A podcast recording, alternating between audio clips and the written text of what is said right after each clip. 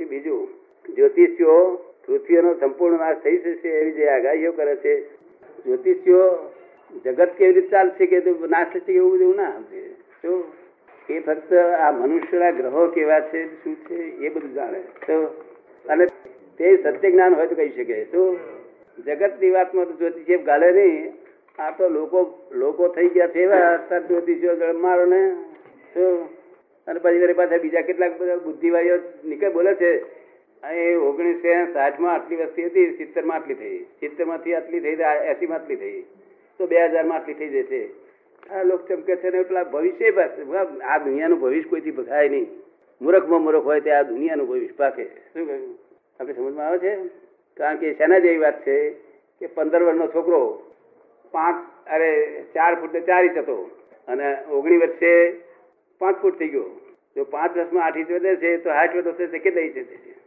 એના જેવી વાત છે આ બે હજારમાં આમ વસ્તી થઈ જશે તો તમે શા હજાર બોલો છો લોકો હેરાન કરો છો? આમાં એકલા બીજા બધે તમારે બોલ વાપરવાનું. આ જગત ચલવણીમાં હેમતમાં હાથ ના કરો તો સમજ પડે ને?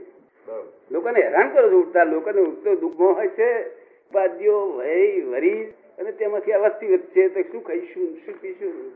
હેલ્પ કરતા નથી ને ઉઠતા નુકસાન જ કરે છે.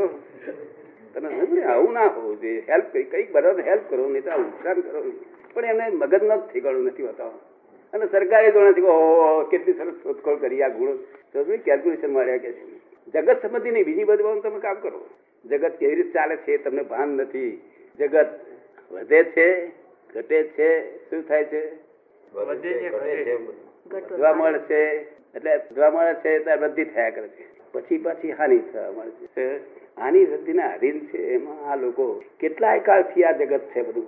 જો વસ્તી વધતી હોય તો આવું હોય કજું શું? ઓગણીસો ત્રીસમાં આખી બત્રીસ હજાર વસ્તી હતી બત્રીસ કરોડ. શું તારે કેટલા વર્ષે? પચાસ વર્ષે? પચાસ વર્ષ ઉપર બત્રીસ કરોડ.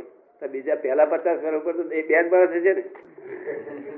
બે તો સમજ ને આપણે કેલ્ક્યુલેશન ખોટા માંડ્યા છે. કોઈ જગ્યાએ જ્યોતિષની વાત હંડ્રેડ પર્સન્ટ રાંગ છે. શું કહ્યું? દુનિયાને હેરાન કરનારા માણસો પૃથ્વીનો નાશ થઈ જાય. પૃથ્વીનો નાશ થતો હશે આ પૃથ્વી અનાદિ અનંત અને શાશ્વત છે. શું છે? કેવી છે? પરમેનન્ટ.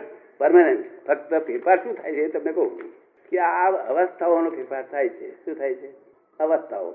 મનુષ્યમાંથી જાનવરમાં જાય જાનવરમાંથી મનુષ્યમાં આવે દેવમાં જાય આમ જાય નરકતીમાં જાય. અને એ જીવ એટલા જ એટલા છે. આ જગતમાં એક પરમાણુ ઘટતું નથી વધતું નથી. એક પરમાણુ વધતું નથી, ઘટતું નથી. એવું આ જગત છે. હવે કશું આટલા બધા આપણે બાળી મેલીએ છીએ, આ બધું ગયું.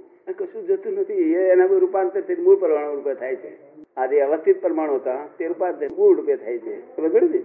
કશું વધતું ઘટતું નથી.